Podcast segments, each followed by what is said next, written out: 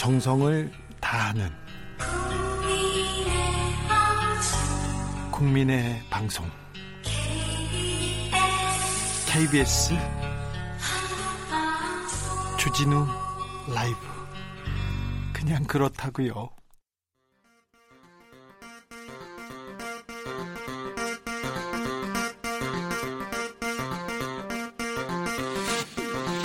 주진우 라이브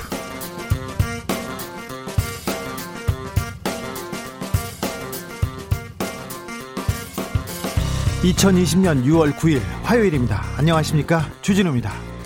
이재용 부회장에 대한 구속영장이 기각됐습니다. 원정숙 영장 담당 판사는 구속영장 기각 이유에 대해서 기본적 사실관계는 소명됐다.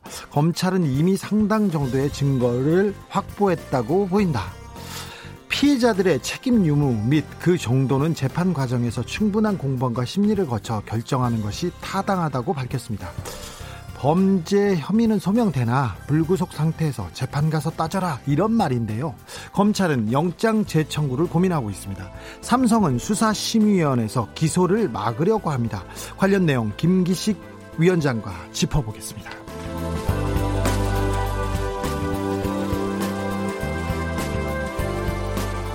작년 북미 하노이 회담에서 노딜로 끝나고 북한과의 관계가 잠시 멈춤입니다. 좀 상태가 안 좋은데요. 최근 들어서 북한이 연일 강경 입장을 내놓고 있습니다.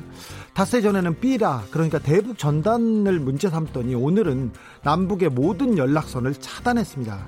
북한이 왜 그러는지 무언가를 얻으려는지 석자 교수로 돌아온 박지원 전 의원에게 북한의 속내 분석해 봐달라고 하겠습니다.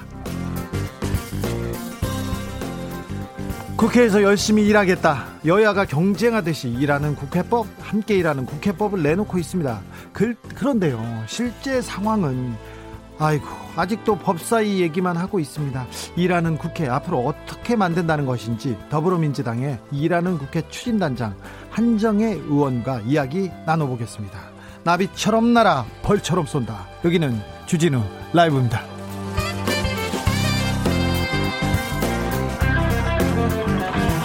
오늘도 자중차에 겸손하고 진정성 있게 여러분과 함께 하겠습니다. 아, 더웠죠? 아니요. 푹푹 쪘다는 말이, 아, 그, 더 실감이 날 정도로 더운 날인데 어떻게 지내는지 몸 관리는 잘하는지 아, 모르겠습니다. 각별히 건강 조심하셔야 됩니다. 코로나 시대 여름은 더더욱 그렇습니다. 오늘 새벽 이재용 부회장에 대한 구속영장이 기각됐는데 예상하셨습니까? 예상했다는 분들 많는데요. 결과 어떻게 보셨는지 여러분의 의견 듣고 싶습니다. 김성수님은 벌써 보내셨어요. 주 기자님, 저는 코로나19로 누가 갖고 다니가 다 코로나19를 가지고 누가 갖고 다니다 조금씩 푸는 거 아닌가 싶어요. 어? 이재용 부회장은 집으로 갔지만요. 뭐, 왜 이렇게 생각하시는 분도 있는데, 네. 꼭 그렇지만은 않겠죠. 어이구, 그러, 그러면 안 되죠. 캔디 사랑님, 이재용이 힘 빠지는 날이 과연 올까요? 주디도 힘 빠지고 국민들도 힘 빠진다 이렇게 얘기하셨는데, 네. 아, 이재용 부회장 때문에 힘이 났다는 사람도 있습니다. 많습니다. 네. 음, 샵9730 짧은 문자는 50원, 긴 문자는 100원입니다. 콩으로 보내시면 무료입니다. 선물 준비해 놓고 기다리겠습니다. 그러니까 문자 아, 보내주십시오. SSS님이 사실 예상 못했지만 예상, 예상한 것 같은 느낌 이런 문자도 주셨습니다. 그럼 오늘 순서 시작하겠습니다. 시끄러운 세상, 더 시끄러운 정치, 풀리지 않는 갈등, 꼬이는 일상, 답답하신가요? 저에게 오십시오.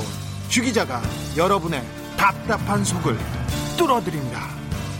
KBS 1라디오 주진우 라이브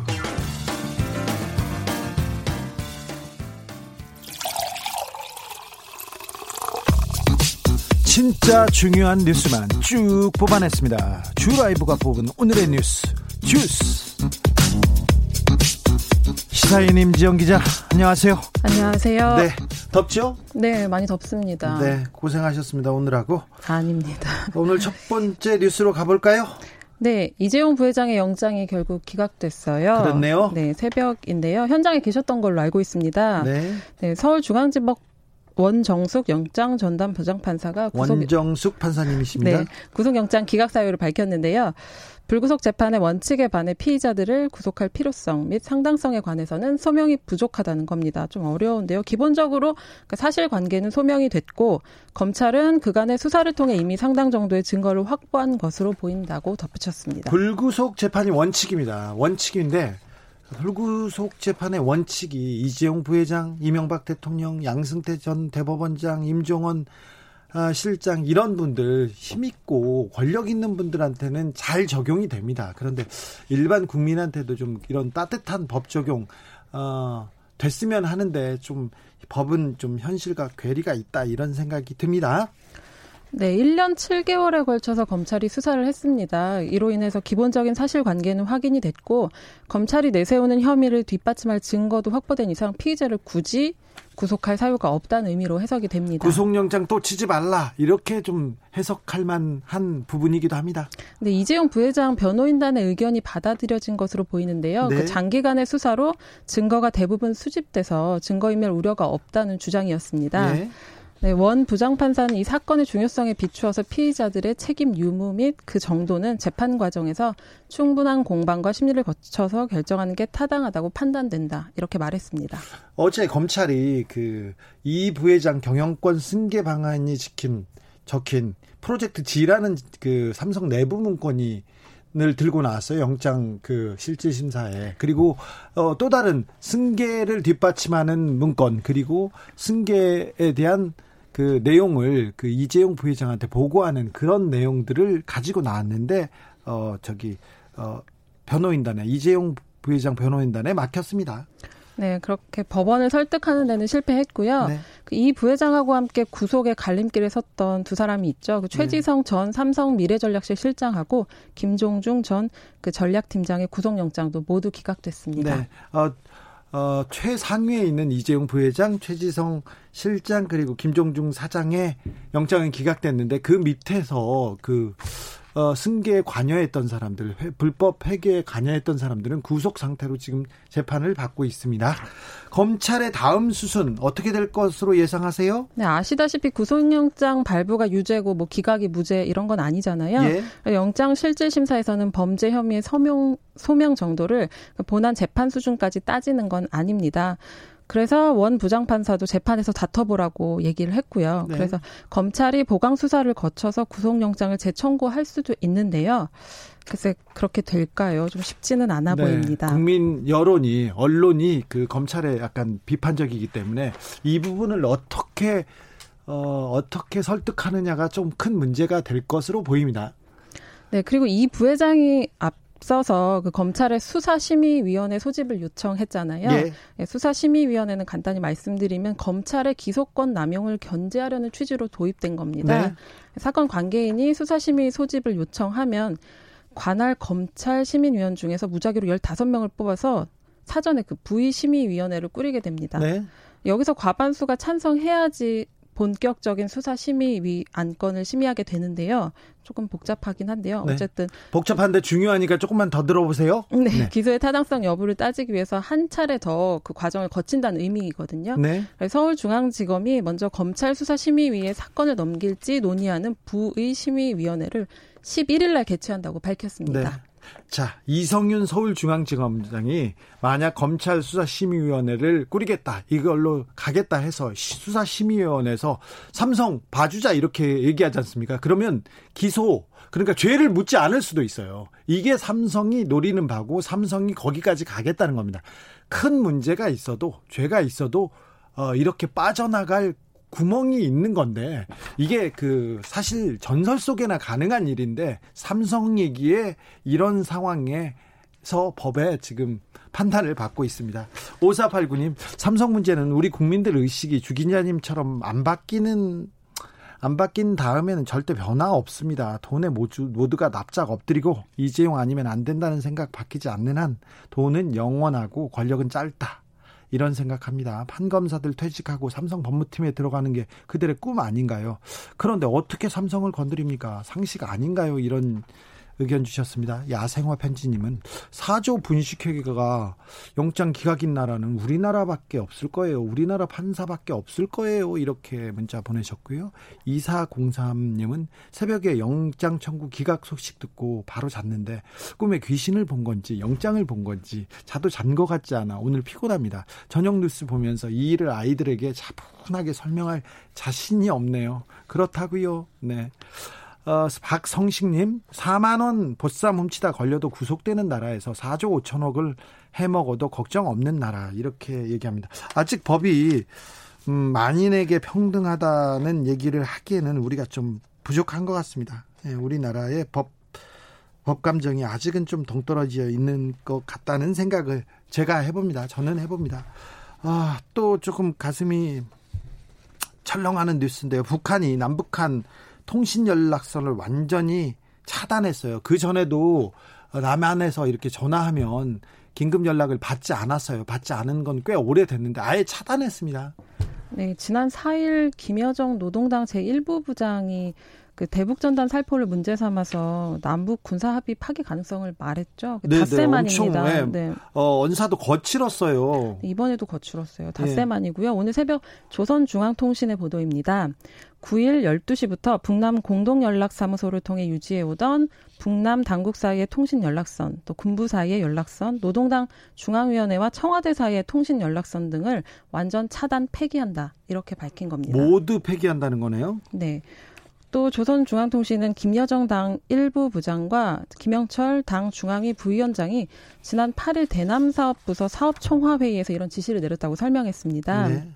이두 사람이 그 대남 사업을 철저히 대적 사업으로 전환해야 한다는 점을 강조하면서 어, 배신자들과 쓰레기들이 저지른 죄값을 정확히 계산하기 위해 대적 사업 계획들을 심의하고 먼저 북남 사이의 모든 통신 연락선들을 완전 차단해 버릴 때 대한 지시를 내렸다고 소개했습니다.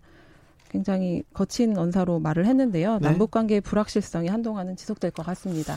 이 문제에 관해서는 잠시 박지원 전 의원에게 아, 여쭤보겠습니다. 그리고 어, 남북의 평화보다 더 중요한 더 필수적인 건 없습니다. 그래서 저희가 이종석 전 장관 그리고 어, 남북 문제 전문가인 문정인 특보 모두 모셔서 어, 남북 관계 개선을 위해서 우리는 뭘 할 수 있을까? 남북한은 어떻게 통일로 걸어가야 하는지 저희가 어, 면밀하게 살펴보고 이야기 나눠 보겠습니다. 코로나 상황 살펴볼까요? 영시 기준 신규 확진자는 38명으로 어제하고 같습니다. 3명이 해외 유입이고 국내 발생이 35명입니다. 30명대에서 참 안 내려가네요. 안 내려가네요. 네. 네. 수도권 확진자가 특히 32명으로 계속해서 수도권에서 나오고 있는데요. 네, 수도권이 문제입니다. 네, 지역별로 서울 19명, 경기 13명, 인천 3명, 충남 2명, 경남 1명이 증가했습니다. 이번에 또 집단 감염 걱정되는 곳이 하나 또 나왔어요.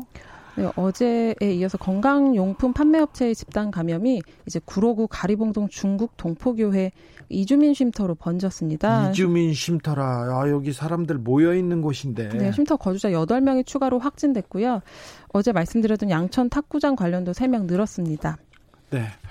아, 코로나가 그 전 세계에서 아직도 아직도 아, 늘고 있습니다. 그 추가세가 전혀 꺾이지 않습니다. 그런데 뉴질랜드는 코로나 종식을 선언했네요.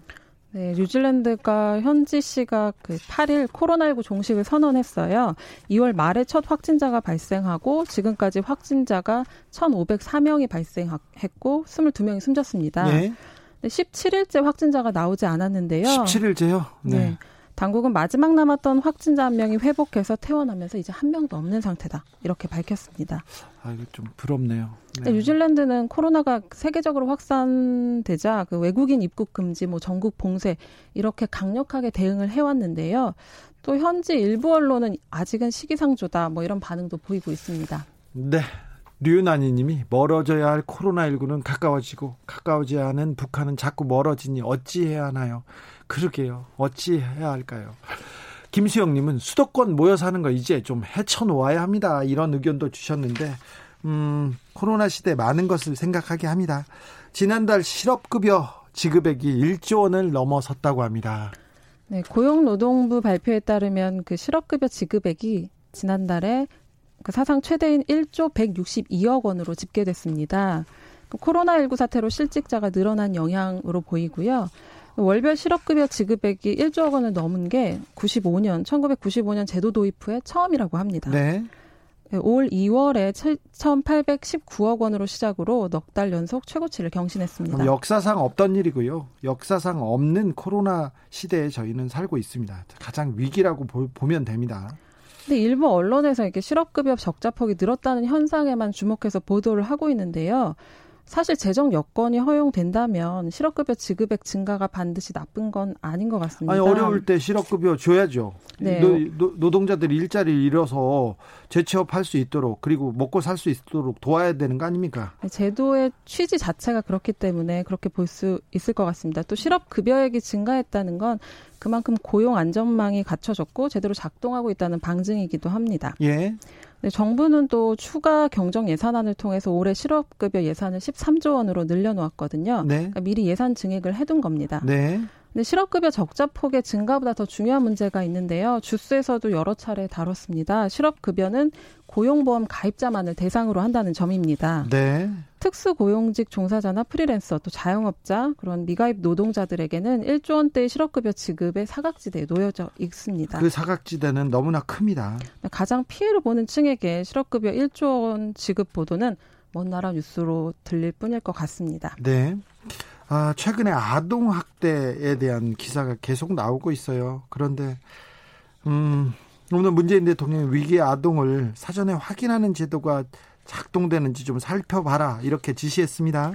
네, 최근에 여행 가방에 7시간 동안 갇혔다가 숨진 9살 아이에 대한 사건이 있었죠. 예. 아동학대 사건이 지속되고 있습니다. 지난달 29일에도 경남 창녕에서 잠옷 차림에 성인용 슬리퍼를 신고 도로에서 뛰던 9살 아이가 주민에게 발견됐어요. 예. 화상과 폭행의 흔적이 발견되기도 했습니다. 그래서 부모가 아동학대 혐의로 입건됐고요.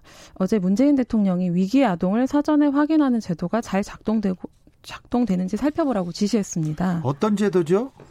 2018년 학대로 사망한 고준희 양 사건 기억하실지 모르겠어요. 예. 그때도 문재인 대통령이 학대 발견율이 낮다고 지적을 했는데요. 이후에 보건복지부가 이 아동 행복 지원 시스템을 운영하고 있습니다. 네. 뭐 장기 결석을 하거나 뭐 영유아 건강 검진, 뭐 예방 접종 실시를 했는지 여부를 살펴서 보호가 필요한 아동을 추정한 뒤에 각 읍면동으로 자동 통지하고 있습니다. 보호를 못 받는 아동을 지금 그 추적해서 어, 정부에서 보호하는 그런 프로그램이군요. 네, 공무원들이 아동 가정에 직접 방문을 해서 양육 환경을 확인하고 필요한 서비스가 있으면 연결해주고 그런 서비스입니다. 그런데 학교를 다니는 아이들은 선생님이 아저저 저 친구가 지금 어떤 상황이 이상해 맞았을 수도 있어 학대를 당했을 수도 있어 그렇게 체크할 수 있는데 지금 코로나 시대에는 이런 부분이 조금 아 어려울 것 같아요. 그리고 뭐 코로나 시대에는 부모와 자식 간 그 같이 머무는 시간도 지금 계속 늘어 늘어나고 있지 않습니까?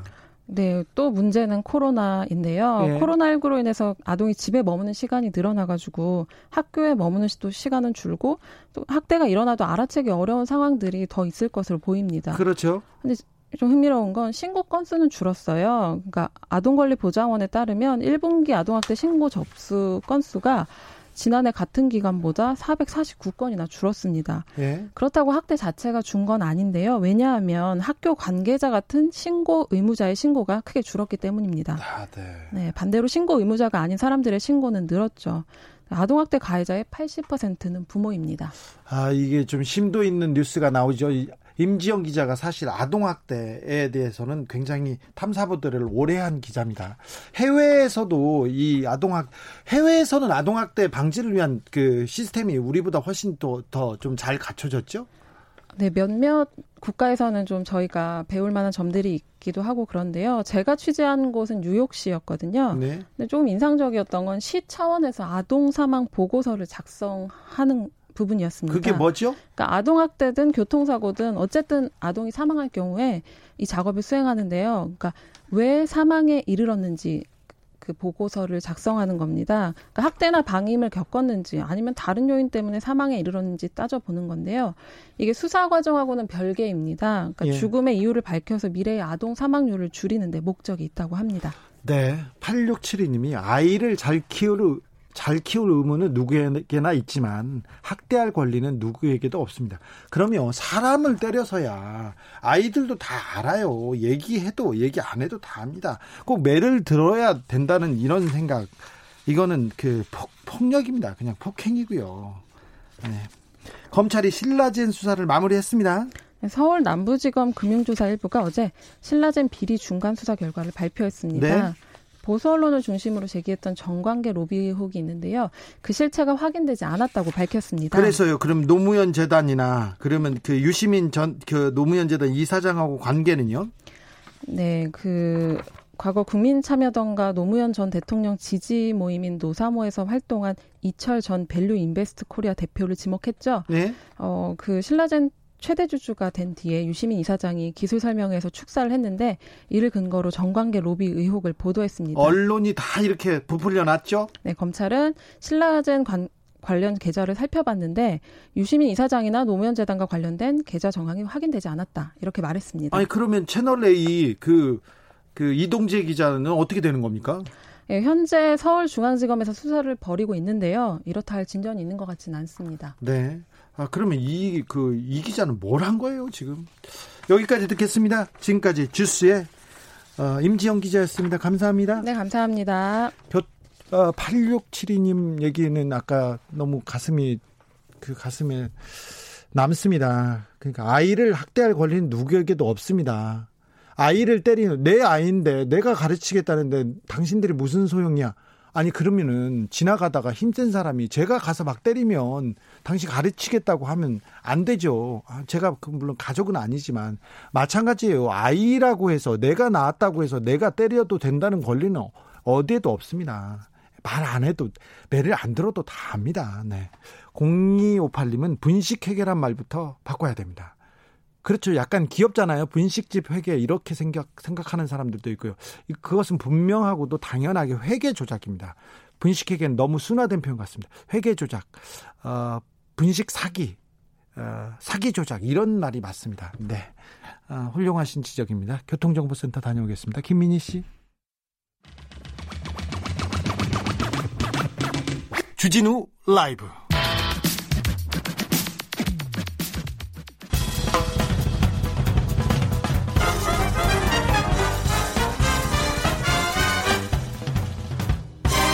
훅 인터뷰 모두를 위한 모두를 향한 모두의 궁금증 훅 들어갑니다. 훅 인터뷰. 법원이 이재용 부회장에 대한 구속영장을 기각했습니다. 삼성은 최악을 피했다고 지금 안도하고 있고요. 검찰은 담담히 수사를 이어가겠다는 입장입니다. 앞으로 검찰 수사와 재판 어떻게 진행될지 짚어보겠습니다. 어, 김기식 더미래연구소 정책위원장 안녕하세요. 예, 안녕하세요. 네, 어, 김기식 위원장께서 예상대로 예상대로 법원이 영장을 기각했습니다. 네. 아니요, 저는 예상을 꼭 하진 않아요. 제가 51%라고 얘기를 했는데요. 네. 제가 97년도 삼성 문제를 처음 제기하고 24년째인데요. 근데 24년째. 네, 근데 24년 동안 삼성의 힘은 여전히 막강하죠. 근데 그러면서도 또 한편에서는 세상이 많이 변해오긴 했습니다. 옛날에도 수많은 검찰의 수사가 있었지만 뭐 다 무혐의 처분되고 제대로 기소도 못했죠. 네, 기소도 못하고 이런 거에 비하면 검찰이 어쨌든 기소도 하고 또 지난번 뇌물 사건에서는 구속도 되고 실형도 받고 해서 세상이 변한 측면도 있습니다만 제가 24년 동안 어, 보면서 삼성 문제와 관련해서 가장 변하지 않는 데가 법원이다. 아, 네. 그러니까 우리 법원 판사님들은 법에 따라 판결할 문제에 대해서 왜 판사님들이 갑자기 재벌 청수 사건만 오면 이 경제를 고민하시는지. 그렇죠. 나라 경제를 걱정해요. 그다음에 재벌 총수의 거친 문제와 해당 기업이나 국가 경제 문제는 별개인데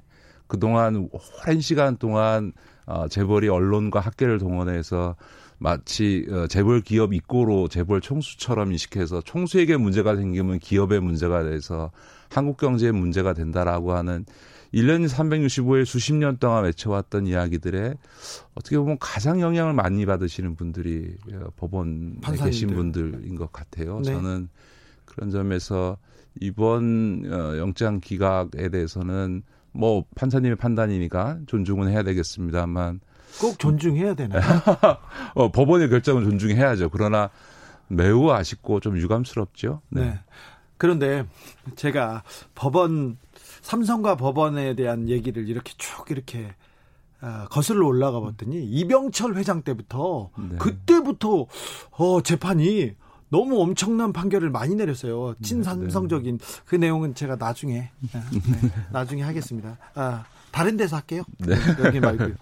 음, 불구속 재판을 원칙으로 하자. 아, 구속할 필요성 및 상당성에 관해서는 소명이 부족하다 이렇게 얘기했는데 음, 영장 기각 사유 납득한 납득할 만한 사항이라고 보십니까? 어, 솔직히 납득이 조금 안 되죠. 왜냐하면 네. 불구속 재판 원칙은 제가 참여연대 있을 때 네. 어, 사법감시센터 하면서도 늘 주장해 왔던 건데 이게 다른 데는 적용이 안 되고 왜 하필 이재용 어, 부회장에게만 적용되는 원칙인 건지 그러면 이게 원칙이 아니라 고무줄 잣대가 돼 버리는 네. 거거든요. 네. 과연 어 법원에서 이번에 기각 사유로 얘기했던 불구속 재판의 원칙을 가지고 범죄 혐의는 소명된데도 불구하고 불구속하겠다. 이거를 지금 모든 국민에게 동일하게 적용하고 있는지 법원 스스로 조금 봐야 된다. 그래서 이거는 원칙이 아니라 그냥 고무줄 잣대다라고 네. 하는 소리를 비판을 들을 수 있는 것 같고요. 또 하나는 제가 잘 납득이 안 되는 게 수사를 통해서 충분히 증거가 확보됐다. 예. 그래서 불구속한다. 증거가 확보되지 않았으면 범죄 혐의에서 다툼의 여지가 있다고 기각할 거고 예. 증거 수사를 제대로 해서 증거를 많이 확보하면 증거 다 확보했으니까 어, 구속할 필요가 없고 네. 그러면 검찰 보고 어떻게 하라는 얘기냐 적당히 수사해서 적당히 증거를 확보한 다음에 영장을 청구하면 추가로 증거 확보할 게 있으니까 구속해도 좋다 이렇게 되는 식의 논리가 되거든요. 네. 그러니까 그런 점에서 보면 수사 열심히 해서 증거 많이 확보했더니 증거 많이 갖고 있으니까 불구속한다 라고 하는 게 이게 맞는 얘기인지에 대해서 저는 조금 어, 동의하기가 조금 어렵습니다. 법이 이렇게 따뜻하고 편안합니다. 그런데 어, 온 국민한테는 아니고요. 삼성한테는 좀 그런 것 같습니다. 음, 이제 이제 이제 검찰이 영장을 제출 청구할 것인지 아닌지가 남아 있고요. 그리고 삼성은 이제 아, 기소조차 막겠다는 입장입니다. 수사심의위원회로 끌고 가서 앞으로 어떻게 흘러갈 것으로 보십니까? 영장 재청구와 관련해서는 고심이 있겠죠. 아마 제가 보기에는 이복현 부장검사를 포함한 수사팀에서는 영장을 재청구하자라고 하는 의견을 가질 겁니다. 왜냐하면 국민들께서도 기억하시겠습니다만 어, 과거 그 2017년도에 최순실 사건 때 뇌물 사건 때도 1차에서 어, 기각되고 2차에서 다시 이제 청구해서 영장을 받은 바 있는 거죠. 그다음에 이번 결과에서 나온 것처럼 어 그 이번 영장 어, 기각한 판사조차도 사실은 범죄 혐의는 어 소명됐다 인정한다라고 하는 것 다만 불구속 상태에서 재판에서 다더라라고 예. 하는 거였으니까 그만큼 혐의 입증의 부분들이 확보되어 있는데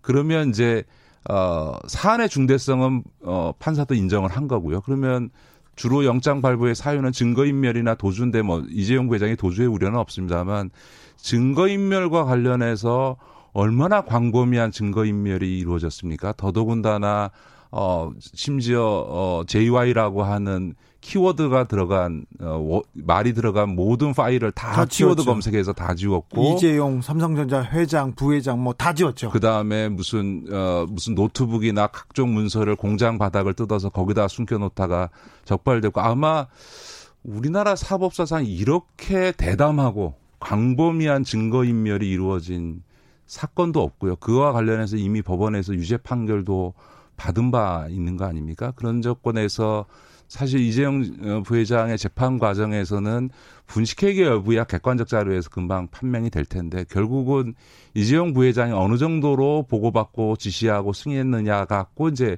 다툼이 이루어질 텐데 그거야말로 사실은 이제 관계자의 진술 문제라든가 어, 증거 관계가 이제 그 재판 결과에 영향을 미칠 텐데 이미 이렇게 광범위한 증거인멸이 이루어졌고 또 본인은 혐의를 일체 부인하고 있는 상황에서 증거인멸의 우려가 없다라고 보면 도대체 증거인멸의 우려를 갖고 구속영장을 발부할 수 있는 사유가 뭐가 있을까라고 하는 점에서도 저는 어, 검찰에서 받아들이기 어렵고, 어렵고 국민 상식적으로도 받아들이기가 어렵거든요. 다른 사람과 비교해서 보면. 그러면 일선 수사팀에서는 아마 어, 다시 증거인멸 문제와 관련해서 어, 범죄 혐의 소명이 됐으니까 어, 추가적인 정황이나 사, 상황들을 어, 적극적 소명하겠죠. 예를 들어서 증거인멸 수사와 관련해서 협조했던 삼성 임직원들은 다 불이익을 받았고 네. 그걸 지시했던 지금 백모 상무는 오히려 복귀해서 승진했죠. 어, 어, 승진하고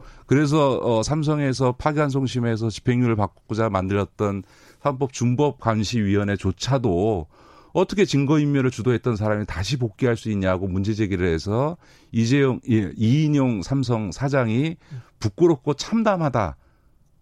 잘못됐다라고 인정한 상황이거든요. 이런 부분들을 잘 어, 파악해서 다시 영장을 청구할 수도 있다고 생각합니다. 다만 검찰 수뇌부 입장에서는 지금 삼성의 영향을 받고 있는 언론을 포함해서 네.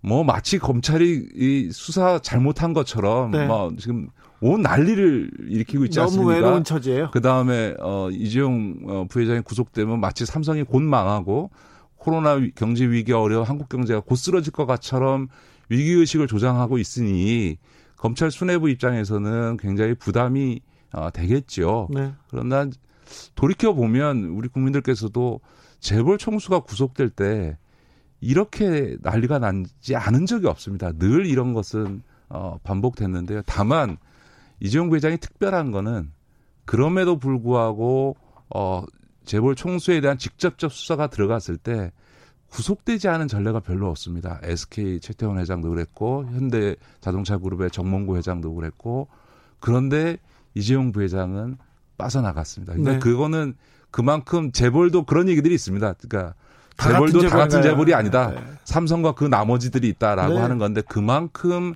삼성이 갖고 있는 우리 사회에 있어서의 어떤 지배력, 어, 여론 주도력 이런 것들을 이번에 입증을 한 거죠. 과연 이 상황에 대해서 검찰 수뇌부가 어떤 판단을 할지 한번 지켜봐야겠죠. 삼성은 아무튼 심의위원회로 끌고 가서 어, 기소도 막겠다는 그런 그렇게 주장하고 있습니다. 영장을 일단 부러뜨렸기 때문에 기소도 부러뜨리겠다 이게 입장인 것 같습니다. 그거는 아마 어려울 겁니다. 이번에 어, 영장을 기각하면서도 판사가 아, 사실은 범죄 혐의는 인정을 했기 때문에 어, 판사가 어, 재판에서 다투라고 그렇죠. 했죠. 범, 범죄 혐의는 소명이 됐다고 하는데 그걸 갖고 기소도 하지 마라라고 하는 결정을 아, 수사심의위원회에서 할 리가 없기 때문에 저는 결국은 기소 문제는 그대로 가지 않을까 싶습니다. 아이고 삼성이잖아요. 삼성이니까 그럴 수도 있죠.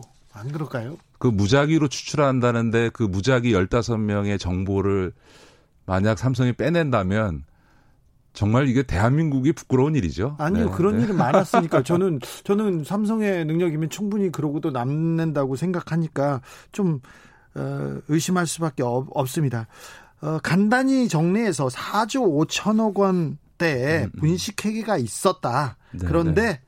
있었다. 이 분식회계로 이재용 부회장이 혼자서 이익을 보고 네, 삼성은 네, 피해를 네. 봤다. 국민들도 피해를 봤다. 하지만 이재용 부회장은 전혀 모르고 있었다. 내 곳간에 재산이 늘어나는 거는 모르고 있다. 모르고 있었을 것 같다. 이런 그 주장이 받아들인 거 받아들여졌다고도 볼 수도 있지 않습니까? 그 아니 이제 이번 법원 판사의 여, 결정도 기각은 하면서도 이재용 부회장이 이 분식회계에 가담을 했다라고 하는 것에 대해서는 상당히 근거가 있다라고 본 거죠. 사실 너무 상식적이지 않습니까? 일반적인 회사의 어떤 디, 세세한 경영이면 뭐 이재용 부회장이 모를 수도 있는 건데 본인의 경영권 승계와 직접적으로 연관이 돼 있네. 다시 말해 삼성전자에 대한 지배력을 확보하는 문제이고 그 과정에서 지분을 얼마나 확보하느냐에 따라서 본인의 재산이 수조가 왔다 갔다 하는데 다른 일도 아니고 자기의 지배권과 재산과 관련된 문제를 나는 몰랐다라고 하는 게 어, 성립되기 어렵죠. 더군다나 이미 지난번에 그 최순실 뇌물 사건과 관련해서 대법원이 판결의 취지는 경영권 승계 현안이 있었고 그와 관련해서 부정한 청탁이 있었다. 그 책임이에 이재용 부회장이 있다. 다시 말해 이재용 부회장이 자기 경영권 승계 문제로 인해서 부정한 청탁을 했다라고 대법원이 인정을 했거든요. 네. 자, 그렇게 대법원이 인정한 사안에서 이재용 부회장이 자기 경영권 승계와 관련돼 이루어진 분식회계 사건을 몰랐다라고 하는 것이 법원에서 받아들여질 가능성은 저는 없다. 그래서 이미 대법원에서 판결이 끝난 문제 아닙니까? 그렇죠. 문제는. 사실은 검찰이 이번에 자신 있게 구속영장을 청구했던 이유도 이미 대법원 판결을 통해서 이런 경영권 승계의 현안 문제나 그것에 있어서 처리 과정에서의 부정한 문, 어, 방법이 동원됐다라고 하는 것에 대한 대법원의 판결이 있었기 때문인 거죠. 네. 어, 캐서린 님이 어쨌든 이재용 부회장이 몰랐다 해도 그 불법에 대한 부당이득에 대해서는 다 토해내고 원상 회복해야 하는 거 아닙니까? 이런 의견 주셨습니다. 스탠딩 라이너 님도 코로나로 촛불 집회 못할 때 이런 판결이 나오네요. 이런 얘기도 하셨고요. 1911님도 검찰이 칭찬받는 일도 있네요. 이런 의견 주셨습니다. 그 이재용 부회장이 인지 여부와 관련해서는 또 주목할 만한 판결이 있습니다. 네. 과거 그 이건희 회장이 그 차명 주식 관련해서 조, 조세범 처벌법으로 처벌받을 때요. 그 당시에 이학수, 김인주 그 소위 예전 옛날 미래전략실 네. 실장들이 이건희 회장과 관련해서 일체 보고한 적이 없다고 끝까지 입에 자크를 물고 진술을 하지 않았습니다. 네. 그럼에도 불구하고 대법원이 자기 재산과 관련된 문제를 어떻게 몰랐을 수 있겠냐라고 유죄 확정을 했거든요. 예. 근데 이번의 경우에는 이재용 부회장에게 보고했다라고 하는 문건과 진술까지. 나왔기 때문에 네. 어, 대법원 판례로 볼 때 이거를 이재용 부회장이 책임이 없다 이렇게 하기는 어려운 거죠. 그래도 이재용이잖아요. 그래도 삼성이잖아요. 저는 그래서 그 이재용 부회장한테 그냥 그런 판결을 내릴 것 같아요. 아니 왜 갑자기 주진우 기자 왜 그래요? 아니요 아니요 판사가 눈 아니요 판사가 눈 한번 딱그깜눈 한번 감으면 뭐 자기 편하겠죠. 그리고 예. 사법부가 지금껏 그랬던 일이 너무 많아서요 삼성에 대해서는. 물론 이제 그 삼성 사건이 걸리면 어느 어, 판사님이 그 사석에서 저랑 아는 분이 그랬는데 이재용 부회장을 구속하거나 이세용 부회장에게 실형을 내릴 만한 배포가 있는 판사라는 게 사실 간이 떨린다. 그런 문제에서 그 정도의 배포를 갖는 판사가 얼마나 있겠냐라는 얘기를 하기도 했습니다만 그러나 저는 우리나라 법원의 대다수의 판사들께서는 그래도 법과 원칙에 따라서 어 어쨌든 어, 제 판결을 하실 거라고 저는 그렇게 봅니다.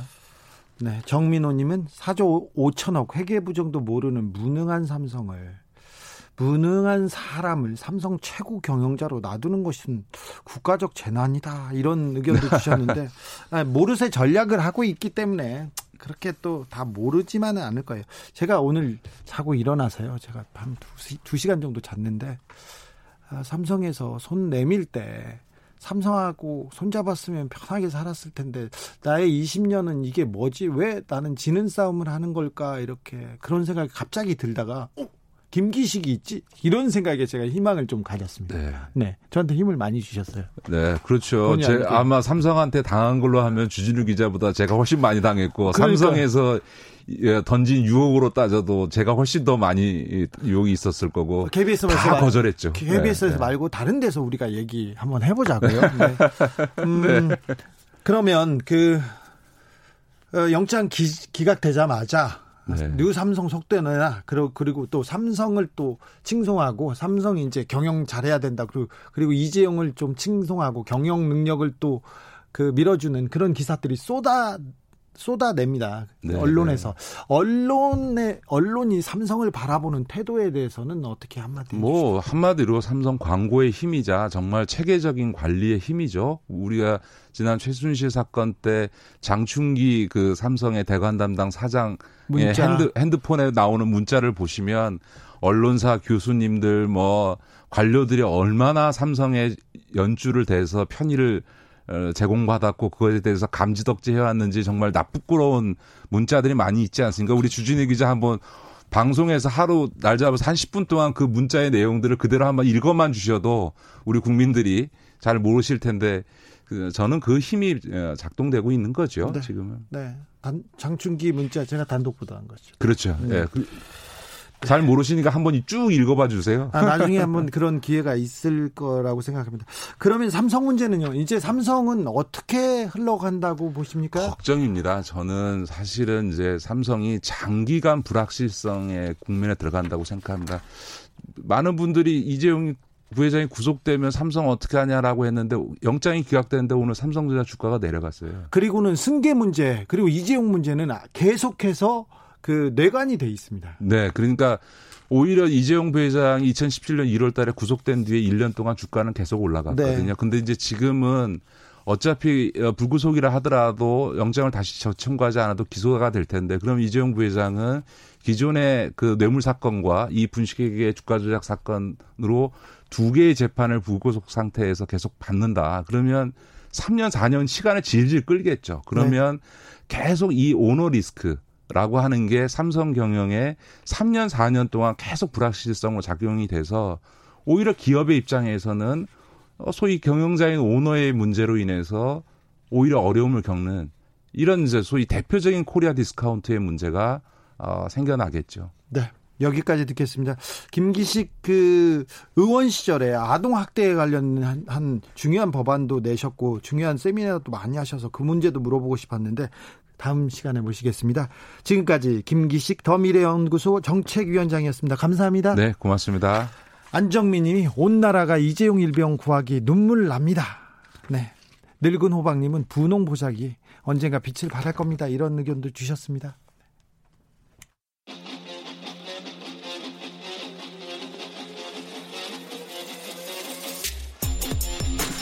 진짜가 나타났다. 악마 기자 주 기자가 전해주는 지옥에서 온 실사. 주진우 라이브.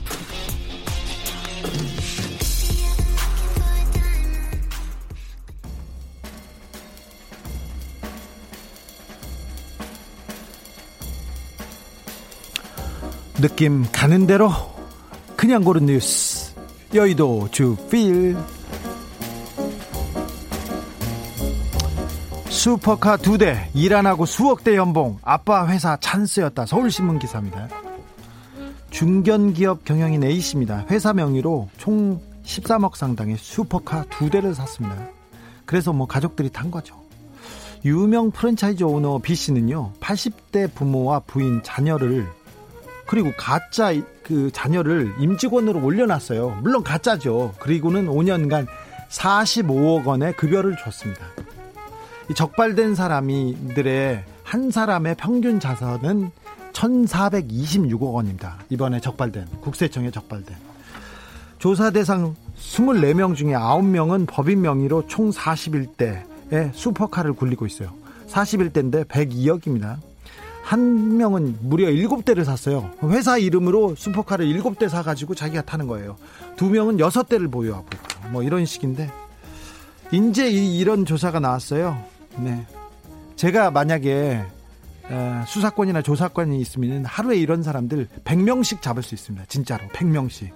재벌들이 외국으로 돈 빼다 돌리고 여객 탈세, 숨겨놓은 비자금 왜 저는 국세청이 안 찾는지 모르겠어요. 댓글도 이런 걸 이런 얘기가 나왔습니다. 국세 저런 걸 이제 알았다고? 그걸 이제 조사한다고? 국세청 이렇게 얘기하는데 다 알아요. 다 아는데 왜 우리 국세청, 왜 우리 법은 부자들이 저지르는 범죄에 대해서는 이렇게 관대한지 나는 모르겠어. 정말 모르겠어요. 법원서 1시간의 점심시간 이재용은 설렁탕 대신 점점점 조선일보 기사입니다. 어제 영장실질심사에 들어간 이재용 부회장이 설렁탕 안 먹고 어, 그 중앙지법 인근에서 그 도, 주문한 도시락 먹었다는 거예요. 가격은 18,000원에서 4만 원대래. 그리고 변호인단이 그 커피 전문점이 아닌 인근 편의점에서 판매하는 메일유업의 땡땡땡땡 제품을 사간 것으로 알려졌다. 그래서 그 편의점 커피를 마시는 우리 회장님 이런 얘기를 하는데 어, 이 신문사는 삼성 기사는 내내 안 쓰다가 갑자기 이재용 회장 도시락에 대해서 탐사 보도를 시작했습니다. 이제서야요. 좀 늦었네. 대구의 양산 쓴 남자들이 코로나 속 폭염 대책될까 매일신문 기사입니다. 대구에 양산 쓴 남자들이 많나요? 그건 아니고요. 올 여름 기록적인 폭염이 예상되자 대구시에서 비장의 카드로 양산되어 서비스를 한다고 합니다. 그러니까 양산을 쓰면 체감 온도를 낮추고 자외선을 차단하는 것은 물론 양산을 펼치면 약 1m 이 평방미터의 공간에 자연스러운 거리두기도 가능하다. 그래서 대구에서는 이렇게 양산을 쓰겠다 이런 전략인 것 같아요. 정응호 계명대 환경계획학과 교수는 양산이 햇빛 차단 효과가 상당한 것으로 확인됐다. 어, 환경계획학과는 역시 계획이 다 있으시군요. 이런 얘기를 합니다. 대구에서는 1,500여 개의 양산을 빌려준다는 어, 이런 그 운동을 추진하고 있는데요. 아저씨들이 양산을 쓰는 게 약간 부끄러울 수는 있습니다. 그런데 효과가 있답니다. 근데 저는 자꾸 비광이 생각나가지고요. 자꾸 떠오른다고요. 그냥 그렇다고요. 네. 35만 명 달려든 로키 산맥 보물상자 찾았다. 동아일보 기사입니다. 미 골동품상이 10년 전에 찾으면 임자 그러면서 그, 그 보물 찾기 놀이를 했나 봐요. 로키 산맥에 보물을 숨겼습니다. 그리고는 어, 보물을 숨겼는데 12억 원 어치 보물 상자를 숨겼어요. 그러면서 9개의 장소 힌트가 담긴 시를 소개했어요. 그러면서 어, 찾아가라 이렇게 시로 이렇게 그는 인터뷰에서 금융위기로 고통받는 사람들에게 보물찾기를 통해 희망을 주고 싶다고 말하기도 했습니다. 이게 2008년 9년 그때 일입니다. 근데 어, 보물찾기로 희망을 주겠다고 합니다. 그리고 시로 힌트를 주겠다고 합니다. 네. 저는 뭐 이 부자 괴짜 같은데 좀 낭만적인 것 같아요. 우리 부자들은 낭만이 없어요. 자꾸 회사 회사 돈으로 슈퍼카만 타면 그게 제일 멋있는 줄 아는 것 같아요. 이제 국세청이 잡으러 간대잖아. 이제서야, 이제서야. 코로나19 제일 안 걸리는 혈액형 따로 있다. 뉴스 1, 뉴스 1 기사입니다. 코로나 혈액형 또 나왔습니다. 미국 유전자 분석 업체에서 75만 명 대상으로 연구를 해봤더니 O형 참여자가 양성 판정 가능성 9에서 18% 낮다 이런 보고서를 냈습니다. 뉴욕 컬럼비아 대학에서도 비슷한 보고서가 나왔다고 하고요. 중국 후베이성 어떤 연구소에서도 비슷한 연구 결과가 나왔습니다. 그러니까 O형 코로나에 조금 안 걸린다, 조금 안전하다 이런 건데 댓글 이런 댓글 달렸어요. O형인데 괜지 괜히 뿌듯하네. 뿌듯한 사람 또 있어요? 이렇게 물어보고 아니 얼마 전에 AB라더니 왔다 갔다 믿을 수가 없네 얘기했는데 얼마 전에 러시아 정부 기관에서 우리나라 질본 같은 굉장히 그 중요한 연구기관에서 AB형이 가장 안 걸리고 A형이 잘 걸린다는 그런 그 보고서도 나왔습니다. 그런데 걱정하지 마십시오. 조금만 있으면 A형, B형 다 나옵니다. 다른 조사 결과가 나올 거니까 조금만 기다려 보세요. 너무 낙담하실 필요 없습니다. 네.